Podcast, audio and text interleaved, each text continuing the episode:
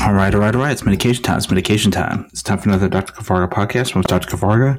In this episode, I'm going to be previewing the Insanitability Tournament, March Madness Elite 8. That's going to take place starting tomorrow, Monday, March 29, 2021. Got two games on Monday and two games on Tuesday, and those games will determine who the final four teams are for next week. So let me go on this. On Monday, March 29, 2021, number 12, Oregon at number 2, Houston. It's the Midwest Regional Final. And in this one, I am going to go with Houston. I think the favorites are going to win this one, but I wouldn't be surprised if Oregon State wins. And then we got in the South Regional Final. Oh, that game's at 4:15 p.m. on CBS. And then the next one's at South Region Final at 6:57 p.m. on CBS as well. They're both at Lucas Oil Stadium in Indianapolis, Indiana. Number 3, Arkansas plays number 1, BYU. Baylor. I'm going with Baylor. It said BU on there. So Baylor is who I'm going with that one.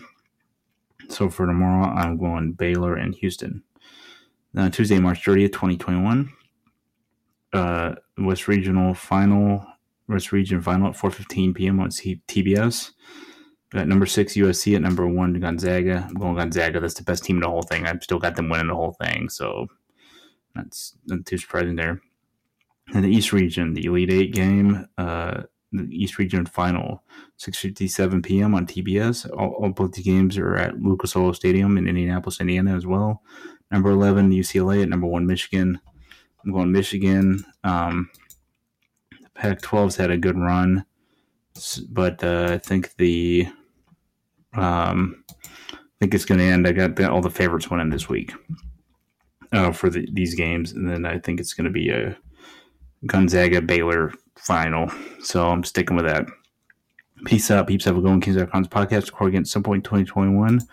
New name, new format, new everything, and the Dr. Fargo podcast will be on here 4 to 6 times per week per usual. Peace out, peeps. Have a good one. Stay inside. Stay safe. Mask up. Have a good one. And hopefully y'all are doing good. Peace and love, peeps.